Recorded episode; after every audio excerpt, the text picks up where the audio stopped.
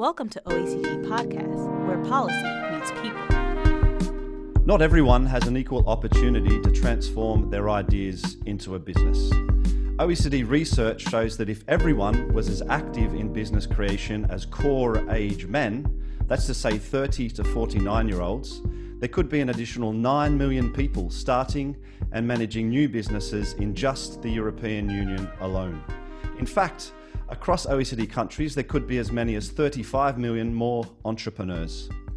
This startling amount of missing entrepreneurs and the missed business opportunities are due to several factors, including greater difficulties accessing finance, skills gaps, underdeveloped networks, and institutional barriers, like the lack of childcare and discouraging social attitudes. So these barriers or these obstacles are often interrelated and are more acute for youth, women, immigrants, seniors, and the unemployed. Of course, the covid nineteen pandemic has increased many of the gaps in entrepreneurship. Entrepreneurs from underrepresented and disadvantaged groups were more likely to work reduced hours, and some of them even had to close their own businesses. Today, we're going to discuss approaches to inclusive entrepreneurship policy, which aims to open up opportunities in entrepreneurship to everyone with an idea for a sustainable business, regardless of their background and characteristics. Harnessing this untapped potential can uncover new ideas, create jobs, and contribute to economic growth, which are central to plans for the economic recovery going forward. I'm Shayne MacLachlan, and you're listening to O E C D Podcasts. So to discuss discuss these issues today, we have David Halabisky joining us, who is a policy analyst in the O E C D Centre for Entrepreneurship, S M Es, Regions and Cities, and is the author of a new O E C D report that we're going to discuss today called The Missing Entrepreneurs. David, welcome to O E C D Podcasts. It's great to be here. Thanks for uh, having this discussion. I'm looking forward to it. As are we all. So let's launch um, straight in, David. You've been working on this project for a, for a number of years, and I think this is in fact the sixth edition of the report, Missing Entrepreneurs.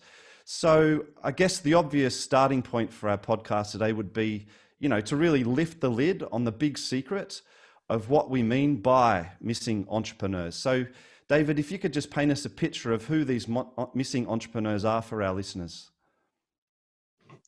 Sure, Shayne. Well, I think we need to take a step back to start with, and we need to consider who are entrepreneurs and what do they contribute to our economy. Now, of course, entrepreneurs have an extremely important role in our societies. They are innovators, risk takers, and they're key drivers of our economies. Now, what they do is they start new business startups. They bring ideas to life. They invest in our communities, and of course, they create jobs for other people. Now, the issue that we explore in our work is that not everyone has an equal t- opportunity to be able to be successful as an entrepreneur, to create a business, and to have it sustain over time. Now, there are different ways in which we can look at these inequalities. Uh, the obvious one to start with is activity rates. So who is active as an entrepreneur and who is not being active as entrepreneur? So we can measure that with different metrics, uh, you know, new business creation rates, self-employment rates. And regardless of the metric you look at, we see that there are clear gaps when you look at certain segments of our population. Uh, so women are about sixty percent as likely as men to be involved in business creation and self-employment across E U countries and O E C D countries. You can see similar gaps when you look at youth. Uh, youth tend to be very interested in entrepreneurship. In fact, many surveys show that about forty-five percent indicate that they would prefer to be an entrepreneur rather than an employee. But when you look at the data, only about five percent of young people under thirty are actively working on a startup or working as self-employed. So what we look at in this new report, The Missing Entrepreneurs twenty twenty-one, that we've prepared with the European Union, um, are really these gaps across the population. You've touched on a, a number of key points there that really um, yeah, helps us understand better who uh, these missing entrepreneurs are, what's their profile, and so on. So in fact, I was recently, recently talking to a fellow and rather learned O E C D colleague about the groups that you've mentioned, um, young people um, amongst those. And he was of the opinion that, well, it doesn't matter if, for example, young people aren't starting and managing businesses. And I guess this raises the question on why we should care if entrepreneurs are indeed missing. So David, if you could just break that down for us, that'd be great. Sure. Well, there is an important point to pause on here, and that is that, you know, not everybody can be successful or will be successful as an entrepreneur. Uh, an entrepreneur requires certain skill set, uh, certain motivations, and a certain comfort level with taking risk. And not everybody has all of those attributes. And so we have to be careful not to expect that everybody will be an entrepreneur. And this is particularly important when we're talking about government policy. We have to be careful that governments are not trying to encourage and push everybody to be an entrepreneur. That's not what this is about. Um, what we're looking at is trying to level the playing field so that people do have the motivations and skills, they can give it a shot. Now, these missing entrepreneurs are people who do have ideas, or at least some of them, and some of them do have the ability to go on to be successful entrepreneurs. And so if we're able to close some of these gaps in entrepreneurship, uh, we can see clear economic benefits uh, through innovation, or perhaps innovation transfers when we're looking at immigrants. There is certainly potential for job creation. You know, if we look at women entrepreneurs, clearly this is a group that has, uh, on average, quite high skill levels. And so we need to look at how we can untap this potential to realize the economic benefits. There are various estimates out there. Uh, some people have done um, estimates that say if you close the gender gap in entrepreneurship, global G D P would increase by two percent. Uh, various countries have tried to do similar things as well. Canada, for example, estimates that if we close some of these gender gaps, you would add one hundred fifty billion dollars to G D P. But I think that's really helpful. You've um, successfully, I think, um, broken down and explained these opportunities, which are indeed important, and that, well, not everyone is cracked up to being an entrepreneur, and that we shouldn't be pushing people into entrepreneurship. I'll definitely report back to our colleague and encourage him to listen into this podcast in uh, in early December when it comes out to to clarify that. But I wanted to turn now to why these entrepreneurs, or these missing entrepreneurs, are indeed missing. David, um, what are some of the factors that underlie or trigger this situation of having a dearth of entrepreneurs from underrepresented groups in society? Yeah, Shayne. So as, as we've been talking about, I think it's really about differences in access to opportunities. And if we're looking at opportunities in entrepreneurship, I would tend to break them into two categories. And so we see the challenges in two different groups for these populations. The first type of challenge is biases in the institutional conditions. And so this means all of the factors that influence a decision Uh, to work or to work as an employee versus a self-employed person. And so we're talking about factors such as uh, taxation, and how does tax influence the decision of labor market activities by a second earner in a household, for example. How does the availability of childcare and maternity supports influence uh, a woman's decision to work as an employee versus a, a business owner, or access to employment insurance, and so on. Another important one is benefits. So these population groups, on average, are more likely to be drawing on various benefit systems, whether they be uh, related to unemployment or disability uh, or so on. And the interaction between these benefits also can be an important influence. Yeah, that's that's very interesting to unravel, like some of these institutional conditions and, and barriers that you spoke about to to entrepreneurship. But but now I wanted to turn our attention to the COVID situation, inevitably. In fact, I can't think of one policy area that we work on at the O E C D that hasn't been mildly or severely impacted by the pandemic, which in fact now started about twenty-one months ago.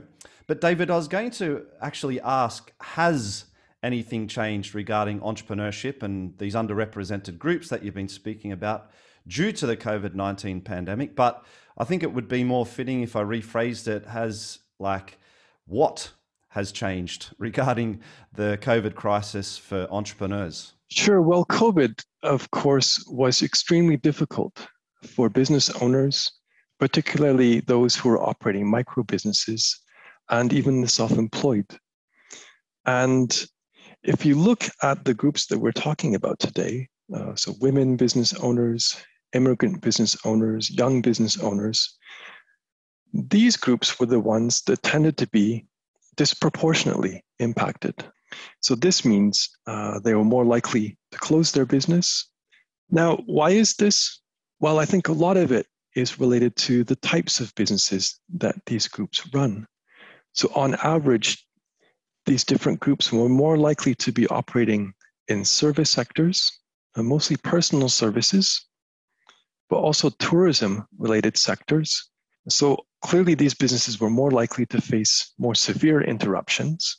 This, of course, has a greater impact on their ability to earn income. Not surprisingly, you know, if we look at the data, if you look at the O E C D Facebook World Bank survey, for example, we see a clear gender gap in business closure rates. Women were almost one third more likely than men to have closed their business in twenty twenty.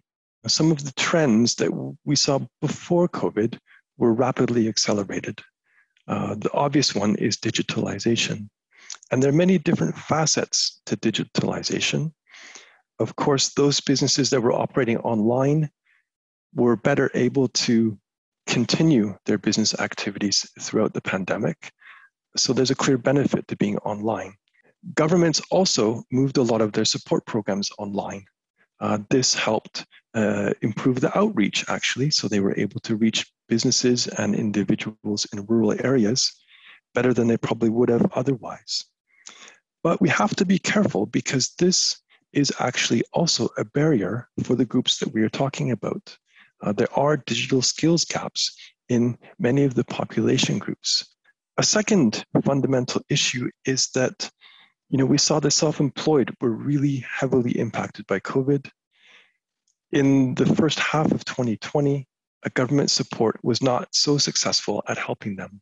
They tended to fall between the cracks of the support for businesses and the support for employees. So this has reinvigorated the debate among governments around social protection for the self-employed. And we're starting to see this gain traction, particularly in the E U, and there's some high-level discussions going on. The final point is that the relationship between entrepreneurs and governments might have changed. Uh, we saw governments acted very quickly. They rolled out support packages very quickly, and we saw extremely high take-up rates. You know, if you look at the Netherlands, for example, they estimate that more than half of the business population used at least one of the support measures. And this is absolutely astounding, much higher take-up than we saw before COVID. So the point is that this has been strengthened, and hopefully this can improve the use of government support programs in the future. We all know people who are placed in, in a tricky situation, you know, as impacted by COVID. I mean, amongst my Paris-based friends, I often feel like I'm the only one who isn't an entrepreneur or self-employed, but certainly I know the stories, and they got hit really hard during the pandemic. I just wanted to move now. I mean, seemingly it would be quite tricky to work out where the missing entrepreneurs are in our cities, towns, and villages. So, David, how do we find them and like subsequently provide support to these missing entrepreneurs? Yeah, that's a good question because it's not so straightforward. How do you find these people? And I think the critical element for this, for governments, is that they have to use Uh, self-selection mechanisms. There's been a lot of investment in entrepreneurship education. And so this is one way to inform people about what entrepreneurship is and what it's like to be an entrepreneur. But when you're looking at government programs, as I said, self-selection needs to be a critical element. And we see this in a lot of examples of youth entrepreneurship programs. Um, there are many, such as the Prince's Trust Youth Enterprise Program in the U K or the National Youth Entrepreneurship Program in Hungary, these support offers are offered in stages. And so that you offer a little bit of support to a lot of people at the beginning. And then in order to get further support, you have to uh, require the participants to go through, uh, you know, jump through certain hoops to qualify for further support. So this means that those people who have the motivations to continue uh, will continue. And if they can demonstrate some success, Uh, they get a little bit more support. So from a government's perspective, this is great because you are focusing the most intensive support on those who are most likely to succeed, but at the same time, you're giving everybody the opportunity to give it a shot. It's good to hear about some of these kind of uh, tailored um, uh, support initiatives um, from governments for, uh, for entrepreneurs. Um, but David, if I was to ask you um, a key question, and just as we wrap up, I mean, what would be the key priority for governments in terms of addressing the issue around missing entrepreneurs? Well, Shayne, I think that there are really three priorities, and we go into these in great depth in the new Missing Entrepreneurs report. But the first one is clearly governments need to do more in terms of offering tailored support. So tailored support for different population groups to meet the needs of different groups, tailored support to meet the, the local conditions. And there are many examples of how this can be done. Secondly, there are finance gaps that still need to be addressed. And there's an important tool that we call microfinance that is specifically designed to offer financial support to groups that have difficulties accessing traditional loans and traditional investments. And these are generally offered through microfinance institutes. The market is about one hundred thirty billion dollars uh, per year, but there is a gap still of uh, about fourteen billion dollars, which is you know, ten percent. Uh, so there's unmet demand for this type of finance. So governments can inject more capital uh, directly or indirectly into this market to try to uh, boost the availability of the supply of microfinance. And then finally, I think there is still a need to address the skills challenge. Uh, there are still skills gaps across the population. Uh, financial literacy is a big one, uh, particularly as financial markets are evolving quite rapidly. We're seeing a lot of innovation, the emergence of fintech. Um, these could be useful tools to help address the finance challenge for some of these entrepreneurs. Coaching is another one that we've seen a great deal of success in, in a lot of these tailored programs. Uh, and even peer learning is one that we see emerging. Uh, there are growing numbers of peer learning programs, such as um, one for women entrepreneurs in Ireland called Going for Growth, uh, that puts women together in groups. And that's got the added benefit of helping them to grow their networks. Yeah, that's great. I mean, in terms of peer learning, the, the, the topic we're just, just touching upon, I imagine that there's loads of resources out there that can help entrepreneurs and those wanting to get into business here. I guess I'm thinking about, you know, podcasts, indeed, you know, videos, blogs, and other types of content that are available for free, you know, all over the web, all over the net, that could complement, as it were, the tailored support that you've been describing. Well, I mean, that brings us to the end of um, today's O E C D podcast. Thanks, David, for touching on a number of key points um, and for this rich discussion, looking at how we can do more to address this situation of the missing entrepreneurs. Thanks, Shayne. It was a pleasure. To further explore the O E C D's work on missing entrepreneurs, you can visit our website at w w w dot o e c d dot org backslash C F E. You can also follow us on Twitter, O E C D um, underscore local, and look for us on LinkedIn, O E C D dash local.